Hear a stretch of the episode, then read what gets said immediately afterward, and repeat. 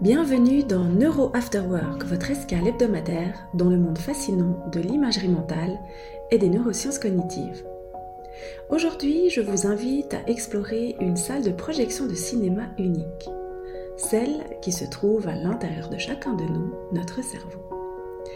Et ceci afin de comprendre les mécanismes neuronaux qui se cachent derrière une visualisation. Alors, imaginez un instant que votre cerveau est une salle de projection de cinéma, avec un magnifique projecteur, super lumineux et des bobines de film. Chaque bobine représente un souvenir, une pensée ou un rêve. Lorsque nous visualisons, c'est un peu comme si nous choisissions une bobine spécifique, la plaçons sur le projecteur et laissions le film de nos souvenirs se dérouler sur l'écran de notre esprit. Notre cerveau s'active à ce moment-là, traitant et interprétant chacune de ces images mentales.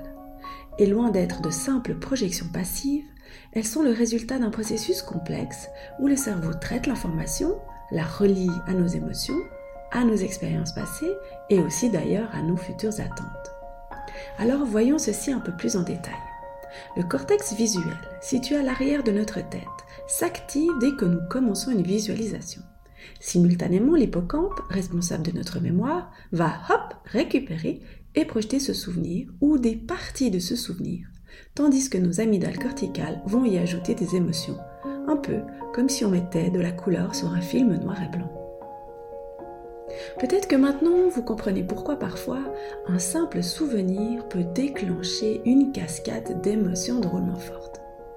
Donc, si par exemple nous décidions de visualiser un objectif ou une action future, c'est notre cortex préfrontal, la zone de notre cerveau qui est dédiée entre autres à la planification et à la prise de décision, qui va s'activer en premier, nous aidant ainsi à anticiper et à préparer nos actions futures, exactement comme le faisaient les samouraïs.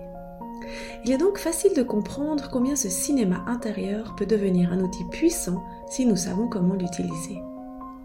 Il nous permet non seulement de révisiter le passé, mais surtout d'anticiper l'avenir et de mieux comprendre le présent.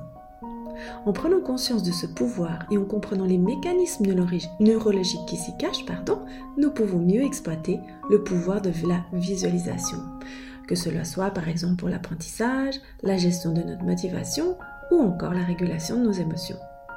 Nous pouvons nettement, comme vous le comprenez, l'utiliser à notre avantage. Alors, la prochaine fois que vous fermerez vos yeux et visualiserez quelque chose, souvenez-vous de la merveille mécanique qui se déroule à l'intérieur de votre tête. Notre cerveau est unique et il est de notre devoir d'en prendre soin. Voilà, cet épisode touche à sa fin. Merci de votre écoute et au plaisir de vous retrouver la semaine prochaine où nous parlerons des obstacles à une bonne visualisation. Et si vous souhaitez être averti des prochains épisodes, activez les notifications ou abonnez-vous sur les plateformes en tapant Neuro After Work.